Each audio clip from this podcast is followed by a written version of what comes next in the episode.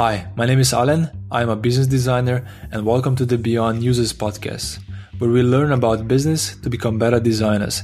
In the 46th episode, I spoke with Maija Itkonen, an industrial designer and successful entrepreneur, which makes her a great fit for this show because we wanted to explore how designers can start companies in this intersection of design and business. So in 2015, Maija co-founded Gold&Green Foods, the company behind a phenomenal success story of the perfect protein food and its first product, pulled oats. So pulled oats is a new kind of meat alternative based on the Nordic superfood oats. And it's a product that became a nationwide and viral sensation in Finland. So with Maija, I talked about her rocky path from a design school to starting companies, how and why Gold&Green became a nationwide sensation in Finland, and what it means to start and run a purpose driven startup. If you're also thinking of starting your own company or just want to learn more about business, I also suggest checking out the seven day mini MBA that we've put together for you. So it's a seven day, each day one email introducing one business concept that's relevant for designers. So you can check that and subscribe on um, beyondusers.com. And now, without further ado, here's a conversation with Maija. So, Maija, today you're known as the founder of Gold&Green, right? But I wanted to ask you, like, where does your entrepreneurial story start? Where did you start? Uh, because that's not even the first company you started, right? Mm, yes. Hi. Um, I think this is a, a quite complex question because I actually think that almost everything is somehow entrepreneurial and especially uh, for me i think that yeah it's very hard to say where it starts because in my case i almost didn't recognize that this was actually entrepreneurial. Um, yes um, i have a little bit different background. I actually studied music after the after the high school. So mm-hmm. i went to the music university. The main thing was that I was really trying to find out what is my thing, you know, that's what, what is it really that, you know, I would be very good at and like, you know, where am I good at and like where is it so that I could find some people who can actually like, you know, lead me to like deeper realities of something that is that is like an like a totally uh, like a territory where nobody has been before, etc., etc. So um, yeah, I went to study music because this is something what I had been doing all the time um, and I thought that you know it's kind of like I, I, I met some very very very good teachers who were able to actually lead me really nicely. Um, well, I'm not sure if I ever thought that that's the only thing that I should be doing, but anyways, I I, I did, and I was very determined as a student. So I always finished everything what I started, and like I, I was like like very very passionate in in whatever I touched but then at some point while i was like uh, still studying or working as a musician in, in different places I, uh, I i decided okay now i will actually go to the design school because this this is another thing that always have, has been there. And what i felt that it's kind of like an area that i understand and, and what i would like to do. So uh, yeah it was quite a lot of like exploring. But but really when i when i got the design, I I really thought that you know now I was already over 20 so I thought that I, I, actually have to have something that totally makes sense. I cannot I cannot be floating you know so I cannot be studying something like is half artist you know that, that it needs to be something that is like a fully in a pathway to, to something that is, is going to be good as a profession. So I immediately I picked this program. I saw that hey you know this uh, University of Art and Design uh, Helsinki. They are part of this program called uh, like International Design Business Management, which is mm-hmm. already like you get the deep profession in the design, but then at the same time you also study in other schools. So you study in the in the business school and the technical university. So I thought that this is really fascinating. That what like it's actually that design is never in a vacuum that it, it's kind of like an it always has to have this connection to the to the real other other parts of of business and life you know?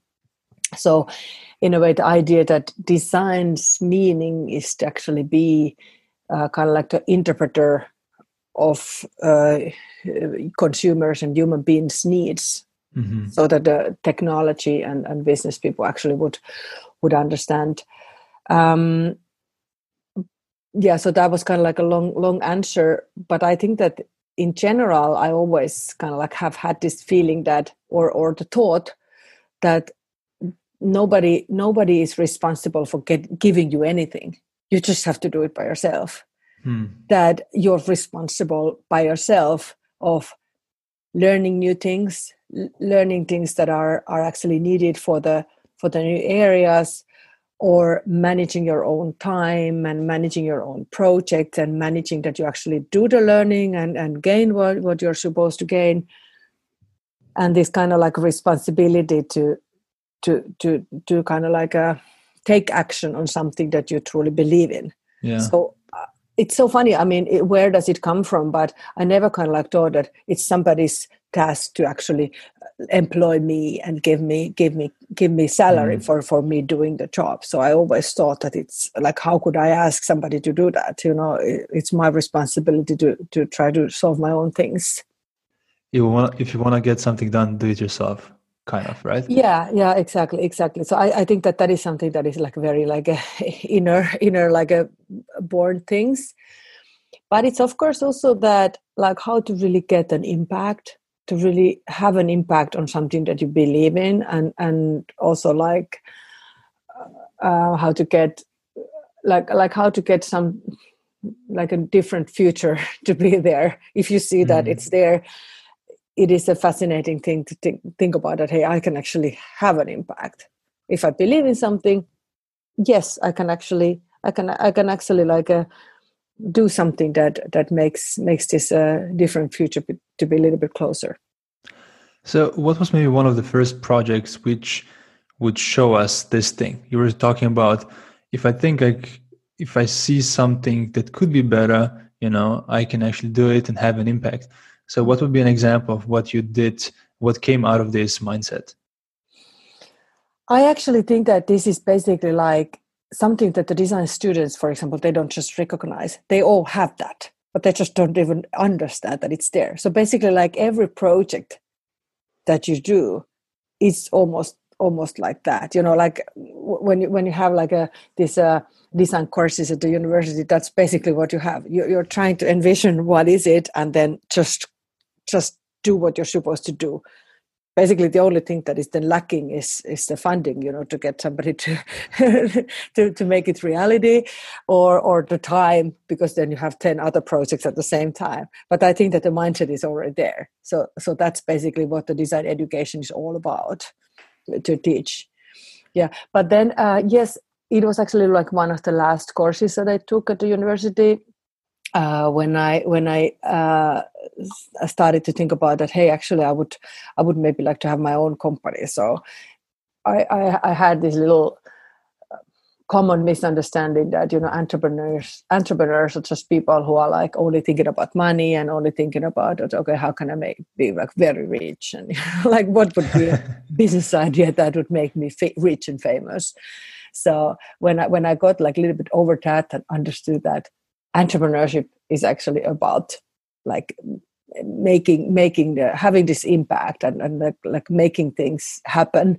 So then when i realized that i was immediately okay yes i i, I want to have my own company. So then i founded this uh, PowerKiss company that was well it was a little bit early. So you can only now see that this wireless charging is actually starting to happen. Like for example in in uh, Apple phones, you actually ha- already have the wireless charging built in and, and so on, and it's used in, in many technologies now. But in that time, it was more like just a dream of the future. And uh, I, I, started to think about that. You know, would it be actually possible to to have uh, like more integrated uh, charging systems? That you know, when you have your your your uh, devices on the coffee table or bedside table or meeting room table. You just put the devices there; they would be charging by itself. So this was my nice. my thought and my dream. Uh, quite futuristic to say, but when was, was, that? What year was that? It was a uh, 2009. So uh, oh yeah, that was yeah, futuristic. Like, yes, 11 years ago. So um, then, then actually, in in a way, time was good, you know, because uh, we had this Nokia company that was still like very famous for the cell mm-hmm. phones, but they were already starting to see that like you know things are changing, and they were kind of like getting rid of the people who were the like the early developers. So, for example, we got the guy to the team who had been designing the whole charging system for the first cell phones ever. Mm-hmm. So, so it was like super, super exciting to have this like older experience and know-how, and then this totally futuristic thinking. Anyways, we were running that uh, for a few years, and then we got acquired by an uh, American Israeli uh, company. So then I was working for a couple of years in there as well after this deal. Yeah. So just uh, traveling around the uh, Tel Aviv, New York, Helsinki, Tel Aviv, New York, Helsinki. so, so, a lot of time spent in the in the airports. Um, but let, let, let me yeah. stop you there just quickly to yeah. go a little bit deeper. You were saying that in the design school you had this mindset of that entrepreneurs are uh, just caring about numbers, just caring about getting rich. So I'm mm. just curious, like is this something and you said that then when you got over this mindset when you understood that entrepreneurship is about having impact mm-hmm. that you started creating your own company mm-hmm. so i'm just curious like is this something that you learned in the school like was design school the one that tried to put you put uh, and push its students into entrepreneurship by giving you this different mindset that hey entrepreneurship is actually good or is this something that you picked up on your own like was it the school's mm. fault or your fault yeah actually i think unfortunately on that time the school was like very very like uh, you know left uh, left mindset yeah. uh, oriented and there was a lot of lot of that type of uh, uh, kind of like a spirit in there and it was also so that because it was like an art school you know that's that's a great strength that the design was located in the art school. Mm-hmm. So that was of course you know like in there you have a lot of a lot of kind of like also this type of people who are thinking about that you know like uh, the creation is more important than just kind of like the the commercial execution. Um, so yeah it, it was kind of like underlying there that that entrepreneurship entrepreneurship is not good. And then it just yeah there was also like times were changing already. So actually it was just that time that uh, that um, the, the management or leadership of that that university on that time they already had been started to think about that they really should be joining forces with the with the other uh, uh, like a uh, academies you know the the business school and then the tech, technology university because innovation is really not only about having yeah. you know this uh, kind of like a creativity and, and that that mindset but actually you have to think about the like a larger larger uh, reality so it was just that time and and i was actually like a, taking part of that creation process of the new university so there was like a group of very active young students you know like we were founding these different labs like labs of uh, uh, next generation product design and so on where we already practiced this type of uh, interdisciplinary and collaboration based uh, like a way of doing Mm-hmm. So this was kind of like our manifesto, you know, mm-hmm. that that design is a, a, a, like an integral part of this innovation process, and it's not only about the art side.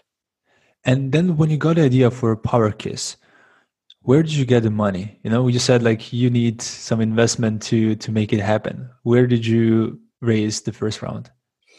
Uh, yeah, so this was we were we, we got the business angels, so mm-hmm. that that was one thing, and then um, then we also got like some uh, uh, like a governmental uh, research funding. That was of course like a very very important part, and then also some like a partially governmental owned uh, VC and that sort of thing. So so yeah, we got like from many sources but i think that actually in the very beginning it was it was very creative you know i was just thinking about what are all the possible ways where where could we get some some some more funding so we went into like a different um like uh, uh, like foundations, for example, that you know, there was, we, we covered that. Okay, there's actually quite a lot of foundations out there who don't know where to put the money and they had like all kinds of awards that you know like a foundation for female entrepreneurship and foundation for for f- furniture design and mm-hmm. you know mm-hmm. that sort of thing that I could like what could be the what angles could we get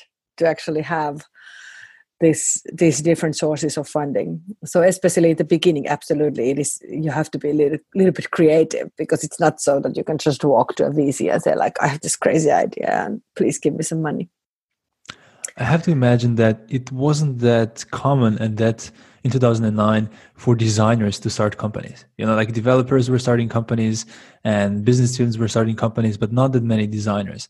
So was it hard as a designer to a just be in this space and b also going back to raising money like how did people mm. on the other side of the table table look at you yeah and especially when you're a female designer yeah. so you're like like so strange you know you're you're you're a woman and you're a designer it's like oh like everything is so strange but in a way i think actually that yeah you, are right that you know it, it wasn't very common.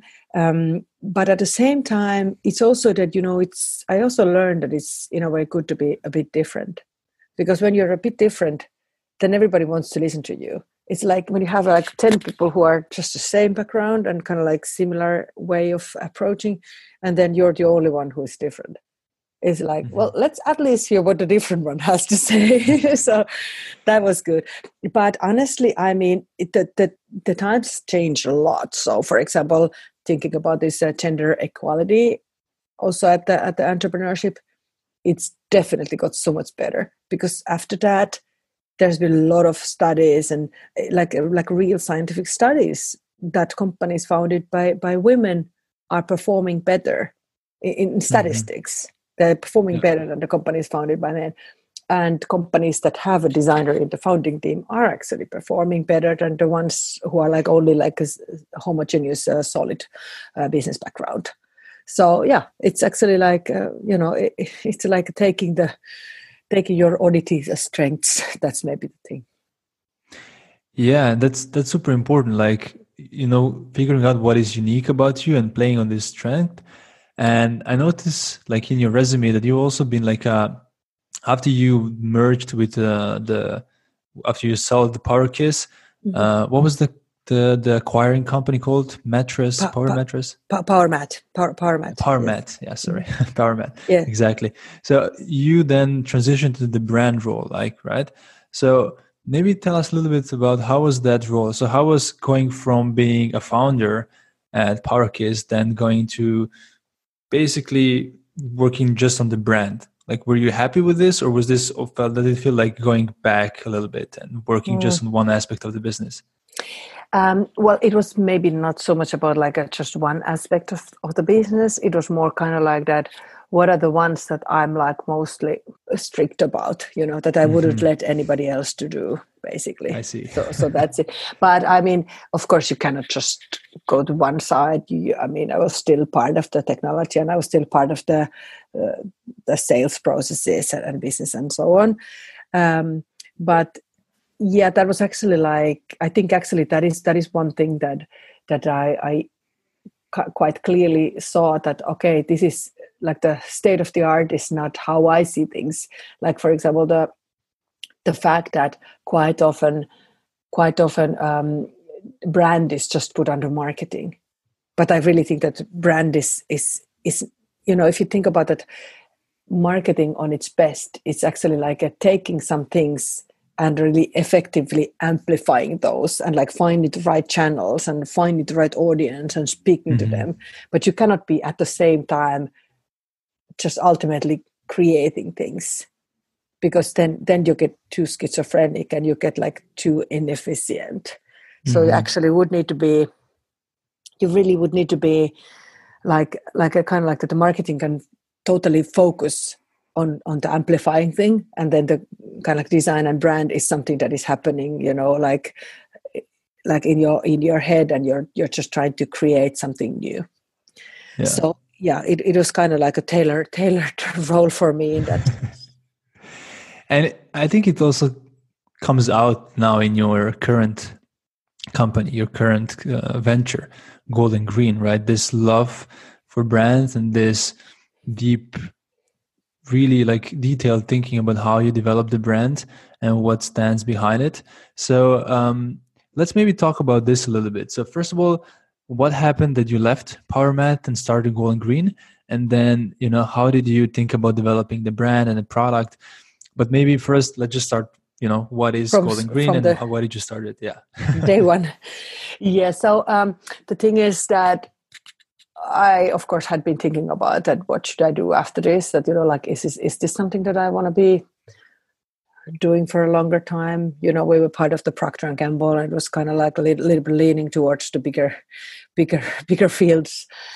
Um, but i really i really saw that you know this entrepreneurial approach is maybe not very good in the corporation in that sense because you are like too too much like a wild wild uh, you know part. Uh, wild part out of there.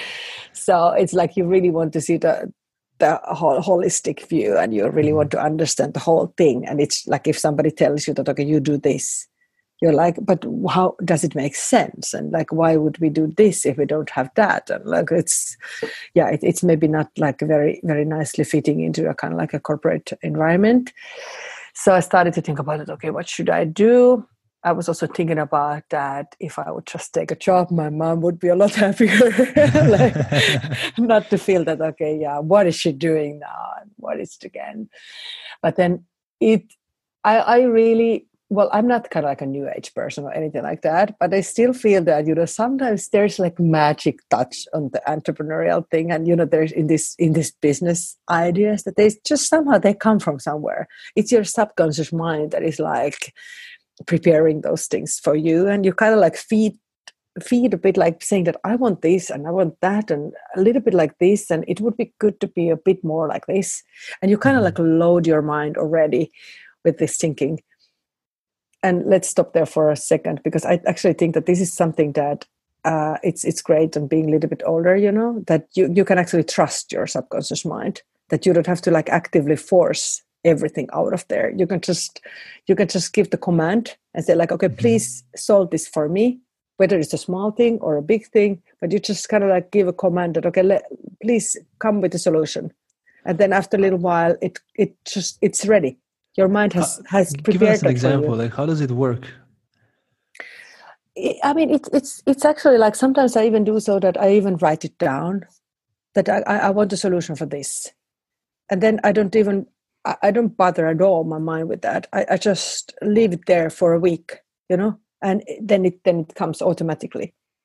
So it can be like it, it can be it, it can be a really small thing that okay what is how should we call this? Or or uh, what is the relation of those two? And or or how to uh, like where how, how to find a logic in in this formula? Or or it can be that okay give me totally different a totally different type of an idea because i cannot continue what, what i'm doing now just give me give me something and it comes from there. So I, I, actually think that this is something that it's it's really part of like a growing to be a designer is that you actually have this resource pool in your mind you know that you don't mm. you don't mm. really have to actively like start from the white white canvas and be like oh gosh i don't have anything and now i'm forcing and stressing it out so anyways um, what happened was that i kind of like um, yeah i was i was reading this uh, uh, story in the in the New York Times about fake meats, and then I started to be like, oh, that's so cool. You know, somebody's really thinking about those things, and I really have been never eating meat, and I, am a, I'm a true lover of a, a veggie veggie movement and so on. I have been that like that for like all of my life, um, and then I started to think about it. Wow, you know, this food tech, it's it's like super cool. You know, kind of like what would it be possible to create new kinds of food? So it's a totally like it's very exciting field because it's not something that you normally even consider as a designer. You think about that that you're just doing things that are like a tangible and you know like a objects. Yeah. But how about food? Because actually, if you start thinking about it, it's one of the most important parts of our lives. That you know it's not only about that you choose a nice package or like a very practical uh, uh, like a package or you, how you control your your calories type of things or like uh, food delivery systems, but actual food, actual substance. So it means so much, like the whole life cycle of that food and what you put in there, what makes you feel good, like in your body, but also what makes you feel good in your mind, and what do you want to be is actually very much connected to what, what you're actually eating. So mm. it's such an important part, and it still like hasn't been seen as something that you could design. So when I was reading this story, I was like, it was kind of like uh, ringing a lot of bells in my mind, and like you know, this is a great approach, but I just hate the idea of the fake meat. So if it would be something different, if it would be something that actually solves the problem, not just tries to mimic something. Mm. And then it became like a tsunami, you know, that wow, you know, it has so many aspects that is a whole societal uh, problem that we have that like we are forced to eat the meat. People are forced to eat the meat. It's not about that they wouldn't they, they would not necessarily want the meat but it is just it, it is just there. Like you know we still have this body of a caveman that requires the energy intensive foods and like all of these calories and they really get addicted to that. And then when the meat is just an automation it just brought to you but if you would see in front of your very eyes that what is it actually causing? You know all these uh, environmental problems and uh, this uh, animal ethics and uh, um, like also what, what does what does it do for your body and like what kind of like illnesses does it because mm-hmm. when you would see everything in front of your eyes you would be like whoa i don't want to be part of that. So it's kind of like this this dilemma that was there and yes then i was starting to starting to envision that you know if you would have a meat alternative that is actually based on something that is really really really nice and good and has the halo of a good thing not like not just like a mimic or substitute or fake all of these things and then I started to then I started to plan this um, meat alternative that is based on the Nordic good Nordic ingredients and and especially the oats. And yes, this was uh, starting, and then I then I uh, joined forces with a couple of uh, food food uh, scientists. So I got like a one oat scientist and one uh, legume scientist, and then we founded the company all three. And the thing was that I was taking care of everything else, and they were they were they were taking care of the technology. So that was kind of like the role division. So in 2015, when you founded the company, what was the landscape of let's call them alternative meats? What mm. was the landscape of this uh, business uh, community or business space? Yeah. Mm. So in Finland, in our own home market, there was nothing. So there was tofu well some strange trials of some tempeh this and that was there and maybe some uh, soy strips you know the old soy strips that mm-hmm. the dry ones that you actually have to soak and then you make the food. That was that was there but the market was really sleeping so so the category was not existing. And uh, internationally we were looking at a lot about this beyond meat. That was beyond meat had been there for a couple of years already. And uh, they were they were like some of the they, they, they basically had been the market for this kind of like a special diet section because it was special diet you know that there, there was always a group of people who couldn't eat the meat. So there was the the soy sausage uh, side you know that that had been there for a couple of like maybe 20 years or so. But then this boom was not at all there.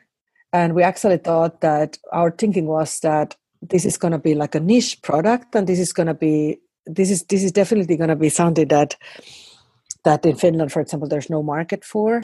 So we thought that it's definitely not not the good good way of starting here in Finland. Uh, we thought that we have to find this group of small groups of hipsters in London or Berlin or some other uh, big city like that um, but then it was a big, big, big surprise that suddenly the the the Finnish press was speaking it so well. You know, it's like it was it was so hot, and you know we were in all the TV channels and like all the all the papers, and like people were totally crazy about this product. So suddenly it was like a really really big boom, and. Uh, yeah maybe taking two steps back was that because we actually were developing the product in our small cake bakery so we had rented a small cake bakery into helsinki downtown um, and you know because uh, I, i'm i'm very keen on you know like uh, this this lean lean design process for example that you actually try to you, you try to illustrate the,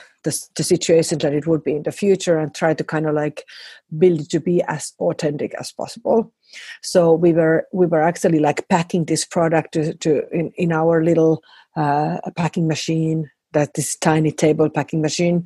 We were packing it and then we printed the sleeves in the printer's house and then we were just by ourselves putting some tape on it and like like really trying to make it look as authentic as possible and try to kind of like uh, envision that if this product would be on the market what what would it be? Like would people understand it? Would they like it? Would they would they be ready to actually like take it as as a product? Well i mean i have to say that i was maybe a bit naivistic in that sense because i really thought that this is how you can do. I mean that you you you can actually go and like try out your stuff into real life but nobody was thinking like that. They were just like i saw the product. It was there. You have the product. So it was impossible for anybody to understand that it is not a product. It was just, you know, our our beta testing basically. That we were just trying to make it look as authentic as possible. So you had a store, and in this store, you were testing how you need to position and package and talk about a product. But there was no product yet, or was there something you could uh, buy? The, the, we we had the product from our own little cake bakery, but we were able to maybe produce like one oh, kilo a day or something like that, mm-hmm. you know. Mm-hmm. So mm-hmm. so it, it, it was not possible. It was so so small.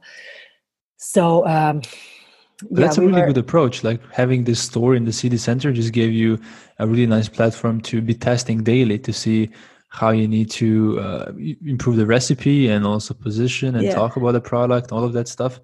But so this was the plan, but I mean, it, it really failed miserably because the product uh-huh. was sold out in two hours always.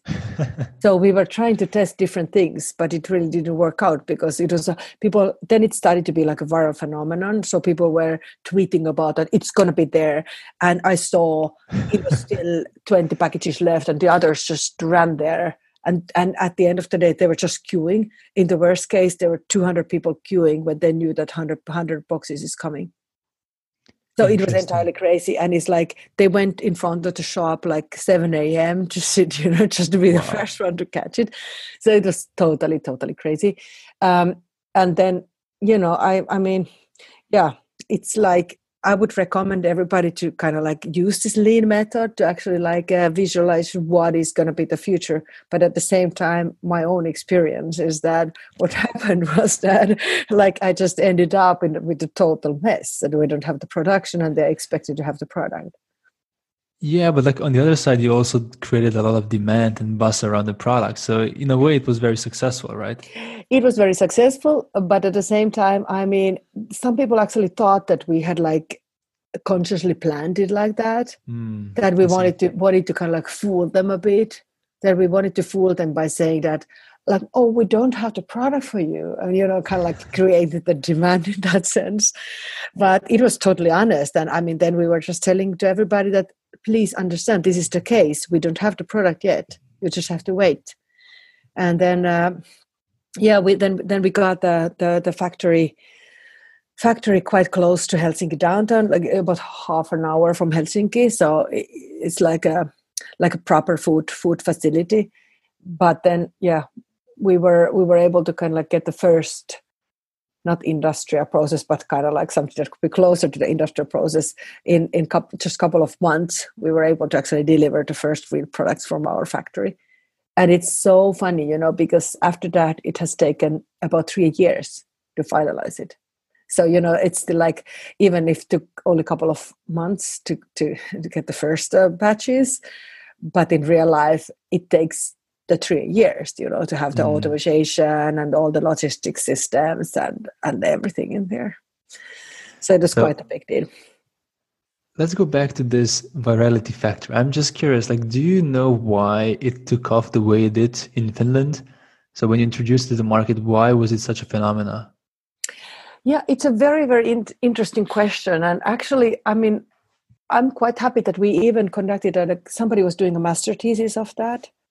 So it was it was just a right time. I'm very happy that we actually got that project on because then there was somebody who actually really collected all the information and all the kind of like all the all the um, media hits and so on. Um, but yeah, there there were a few things, and I think that first of all, absolutely, it, it has a lot to do with the fact that people were waking up to this environmental food thinking and the sustainable food thinking. So there were many people who actually never had even heard about meat alternatives mm-hmm. because it was like a very, it, it was like a very early stage market in, in Finland. That meant that they were not like overly kind of like a, yeah. So so so this was still something new to even have a meat alternative in the first place.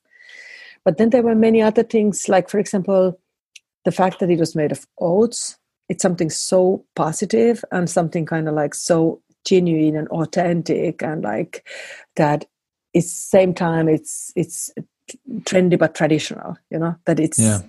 it's like a grandma already told you that this is something what you should be eating mm-hmm. at the same time it's also something that like because people are trying to get rid of wheat they are seeing that ah but your oats could be good so that's one thing but then of course the other thing was that it was so charming that you know it was just a small company with the with the founders with their own faces and names and so so they were really speaking truth. It was not like a meat giant for example who kind of like yeah. developed a new thing in the laboratory. But it's also that many people actually told us that they were fascinated with the idea that somebody's really trying something. And now we're getting back to this entrepreneurial thing that you know mm-hmm. you have to be take the responsibility if you want to have the impact so that was something that people really like to hear that there's somebody who actually wants to put herself on the line to really have this impact and try to make the world a bit better place so yeah i think this kind of like positivity that that you know like and, and you're really doing what you're saying you know mm-hmm. now you're telling the story and next time you're telling exactly the same thing and you're honestly telling what has been the proceeding. Yeah. But still i think that it, it, it's also like a lot of lot of good luck you know? Like a lot yeah of the timing right? and good timing and like you're just uh yeah like you're not just you're just right on the time that it's it's not like a little bit late or a little bit early but you're just exactly right on the time. Mm-hmm. and uh, what is actually good is that uh, the, the market has been growing so much after that. So it grew like 700% in the same same year. And then after that it has been steadily growing.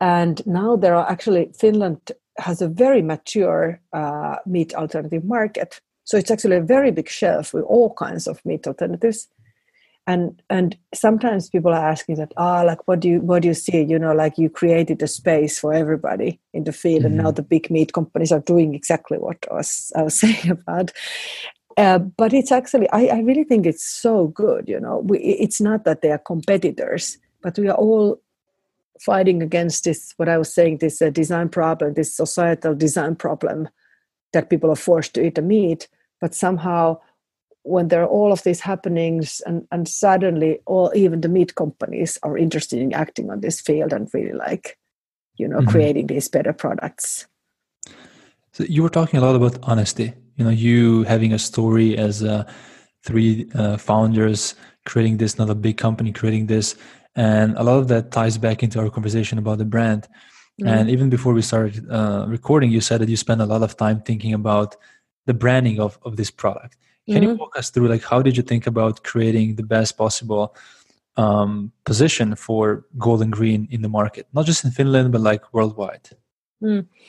Yeah, so yeah, we have been thinking a lot about like really from the early start, like what is it that people are actually buying? So, like. Uh, like put, putting your company brand first is actually a route that uh, it's not necessarily very efficient and, and very very like a uh, um, yeah like, like it's very expensive and it's not very efficient necessarily. So to have a totally new kind of product that is carrying this like a uh, these uh, brand elements of the authenticity and the honesty and just what you were saying. So it all, all needs to be bound into the into the product brand.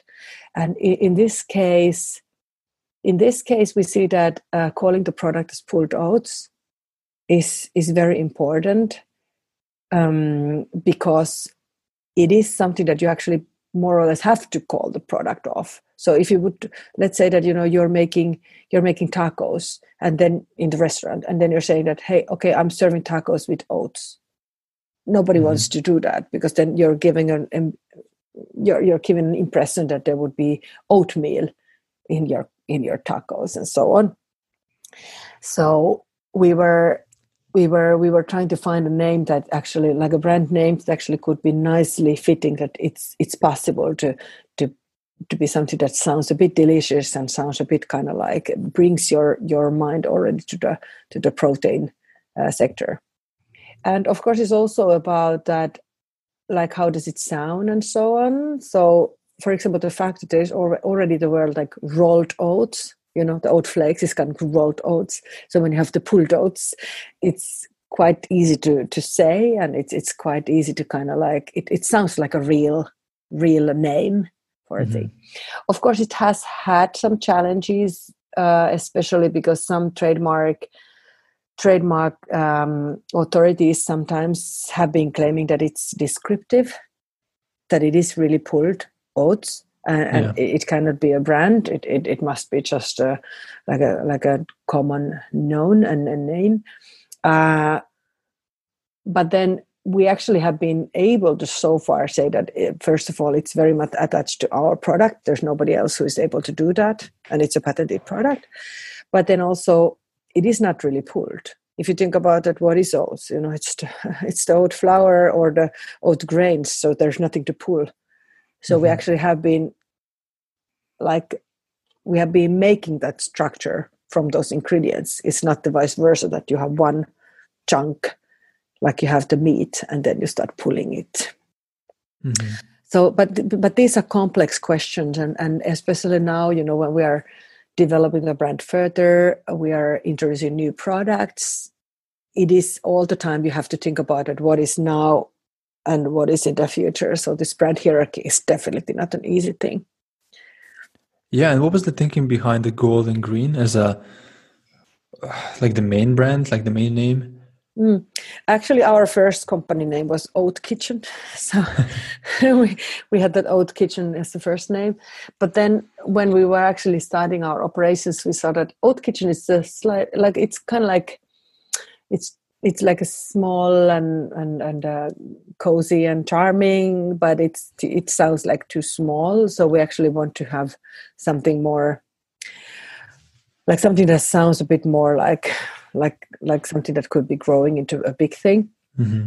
So the gold and green, those colors are coming from the our uh, perfect protein, which is the main main thing that we we have so you have you always need to have in order to have the perfect protein uh, composition to say nutritionally you need to have the perfect amino acid composition you always need to have the grains and the legumes it's like yin and yang you know the grains and legumes so we were thinking about the golden fields of oat and then the green gardens. So mm-hmm. that actually comes the green bean gardens and the golden oat fields. So so they come together. Then you get the perfect protein and that's the that's the field of the golden green. But yeah we of course we wanted to be a little bit like kind of like a bit more distant you know that it wouldn't be like a mm-hmm. pulled oats company we'll pulled oats foods or something like that we didn't want to have that yeah so Maija as someone who is also designing your own company right so basically you're designing also how not just the brand but just in general like how does this company uh, work, the business model, the strategy, and all of that stuff. And as someone who's running a purpose-driven company, right? So mm-hmm. a lot of what we talked about is based yep. on the impact you're trying to have in the world. How does this being very purpose-driven drive the decisions you make in business? Because sometimes from the outside can feel like that these two are like in, you know, playing against each other. Like you want to have more impact, but maybe this means you need to have lower prices, which is bad for business. So how do you try to balance these two things, the impact and the business? Mm. I mean, personally, I actually do think a lot that that um, the, the, the business is best way to have an impact because then you're generating the profits and then you're actually like a, putting more fuel to your your your your this substance that you actually want to have the impact with. So that's definitely the, the first reality.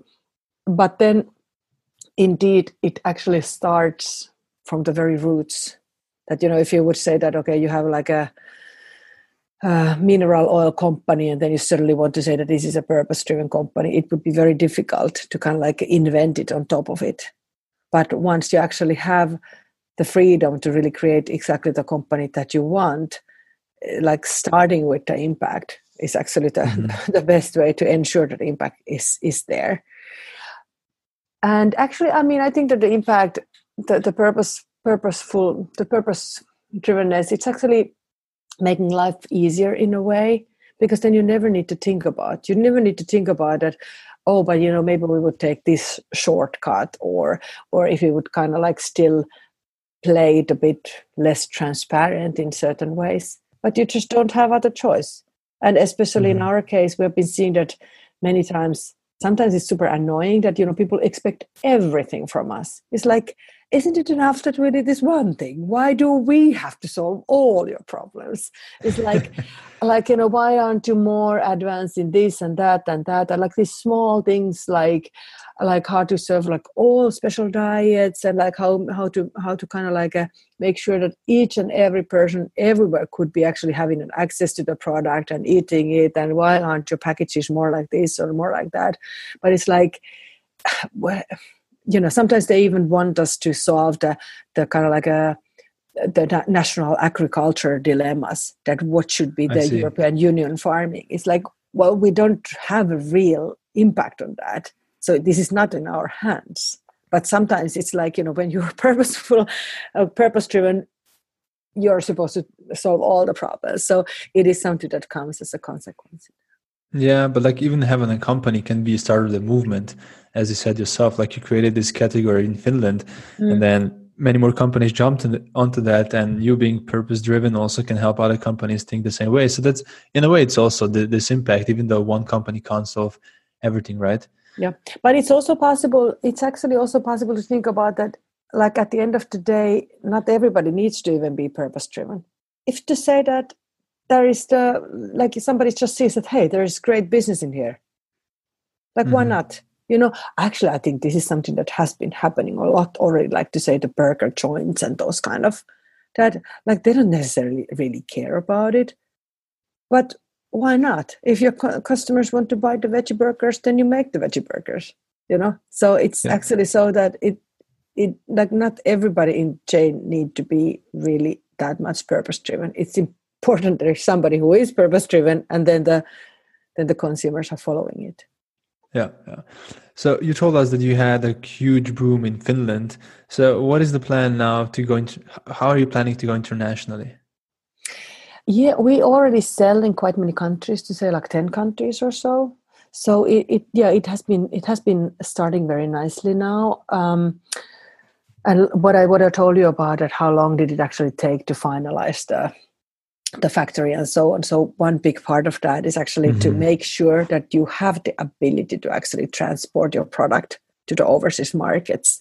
So all of these freezing capabilities and the f- freezing logistics and possibly like uh, tempering the product so you sell it frozen and then it's actually uh, thawed at the at the destination and then sold from the from the cold section not the frozen section. So all of these things, there are a lot of lot of lot of things that you actually have to take care of. Um, so finally, we have been able to do that, and yes, now we are entering the bigger markets. So uh, just uh, started the U.S. Uh, operations as well.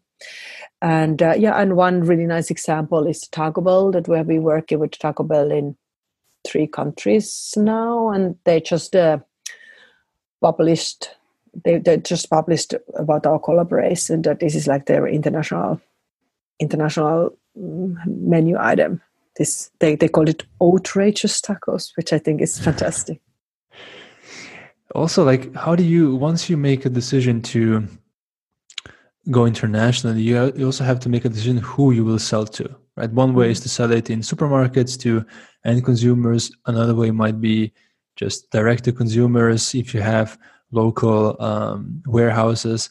Um, but there are other options like restaurants, etc. So that's also a very interesting, like business design question. Like, how do you make a decision who you sell to?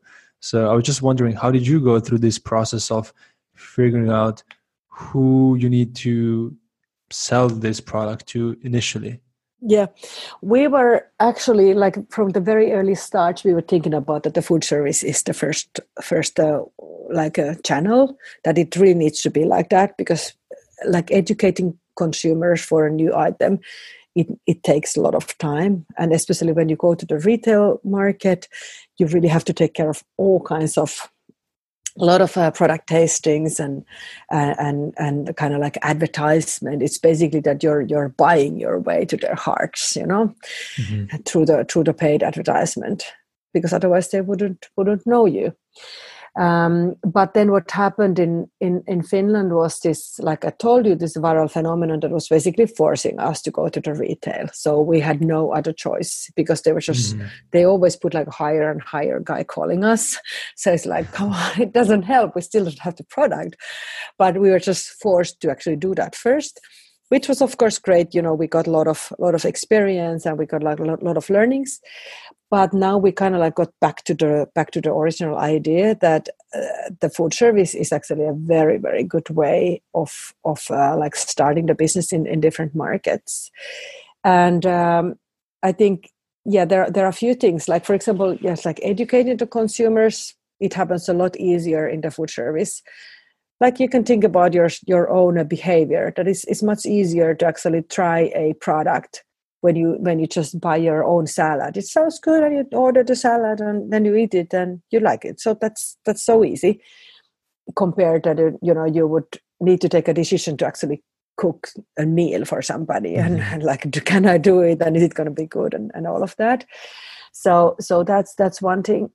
And especially i think that this whole movement this global movement of, of the plant-based food that actually has been like um, having a lot of lot of impact on what type of food the restaurants are ordering. So everybody has the need to give something that is that is plant based, works nicely in the dishes, uh, not made of soy, not made of wheat gluten, and all all of those mm-hmm. restrictions. Mm-hmm. High protein content, clean label, like all of this. So there's a big need in, in many restaurants to actually serve something like that.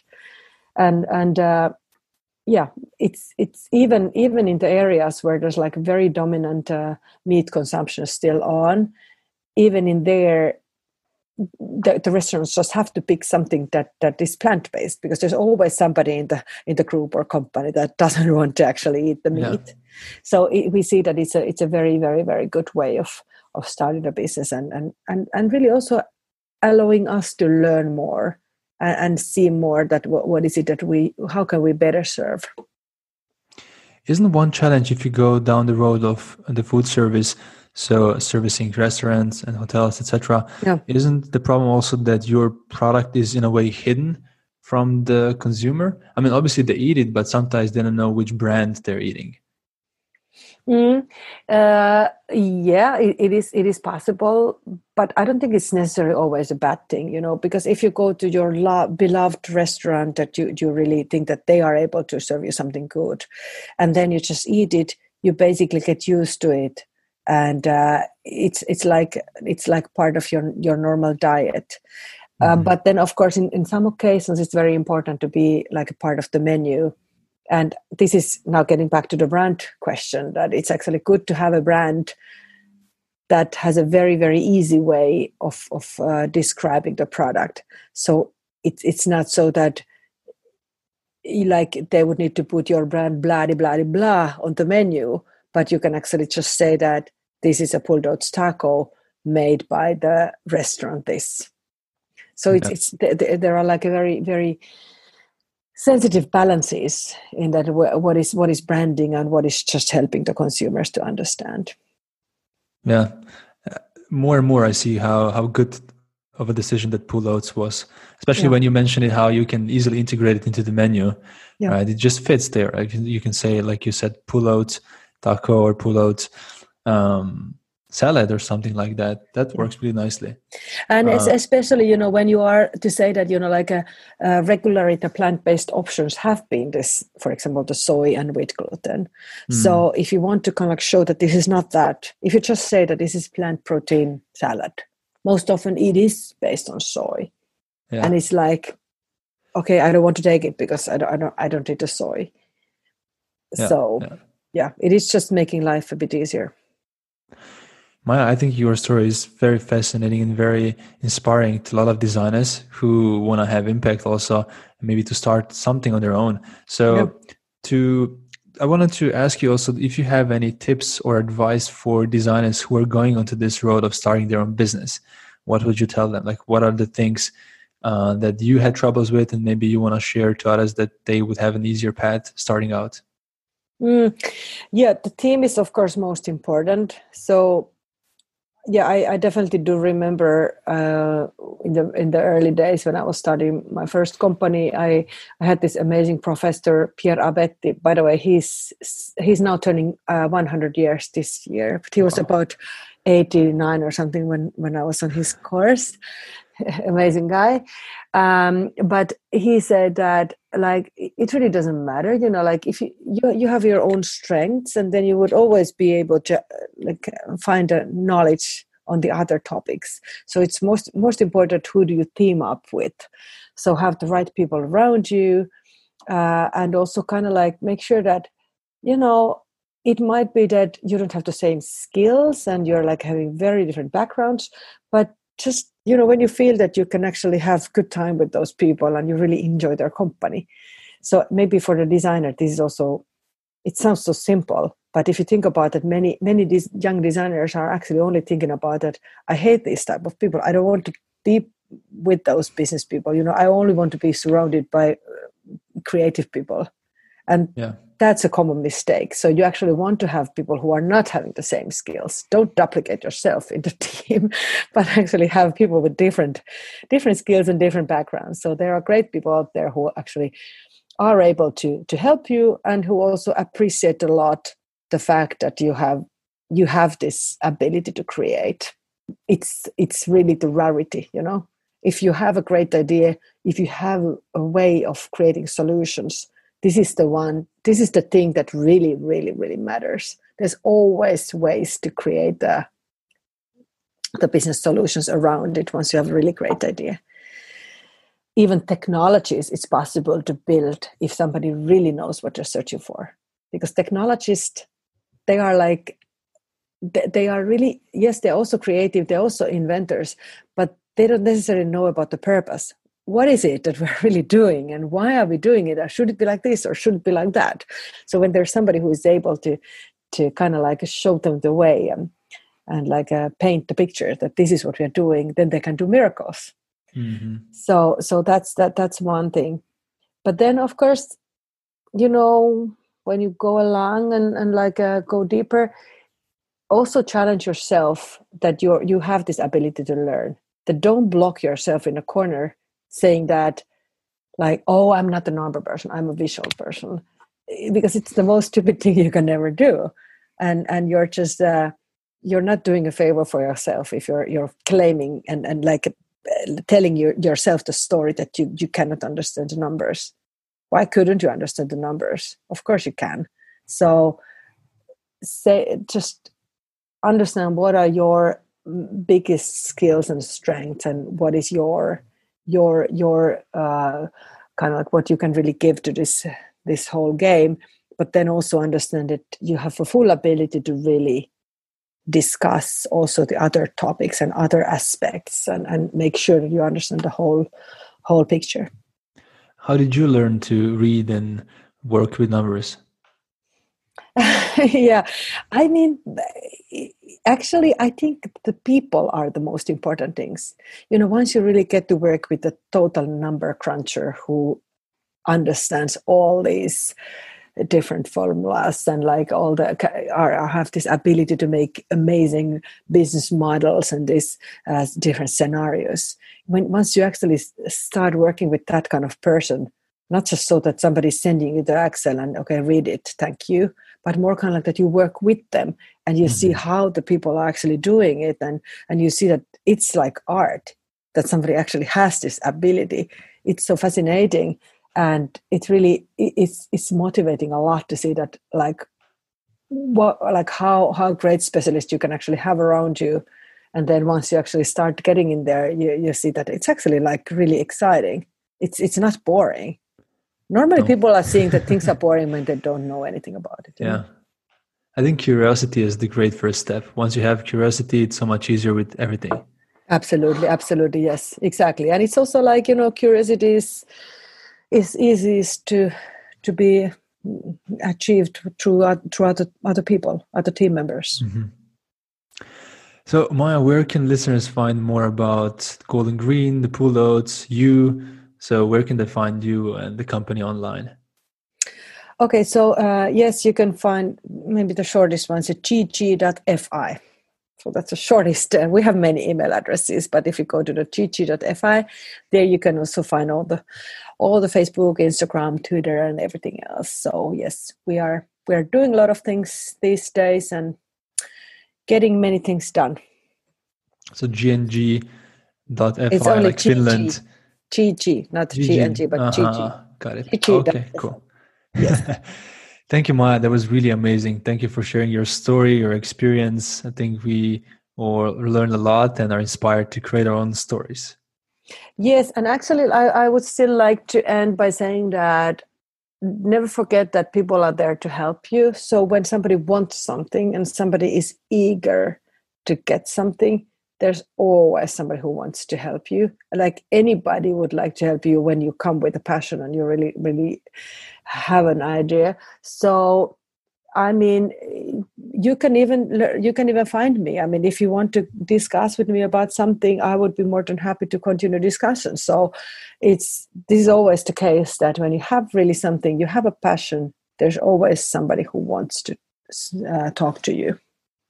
Exactly yeah Thank you, Maija. That was amazing. So that's everything in today's episode. If you have any suggestions for more designers who are founders and to feature their stories, just write to us on uh, LinkedIn or to me on email, which is allen at beyondusers.com. And again, if you want to learn more about business, do check out our seven day mini MBA and the free email course you can take on beyondusers.com.